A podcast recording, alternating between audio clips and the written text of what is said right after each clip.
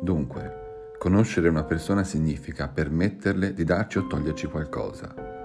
Significa farla entrare nella nostra esistenza, fargliela sporcare il giorno che quella persona avrà le scarpe piene di fango, fargliela illuminare se a quella persona verrà in mente di portare con sé una lampadina, fargliela modificare, insomma. Mentre noi modifichiamo la sua, senza che magari nessuno, né noi né quella persona, mentre succede, se ne renda conto.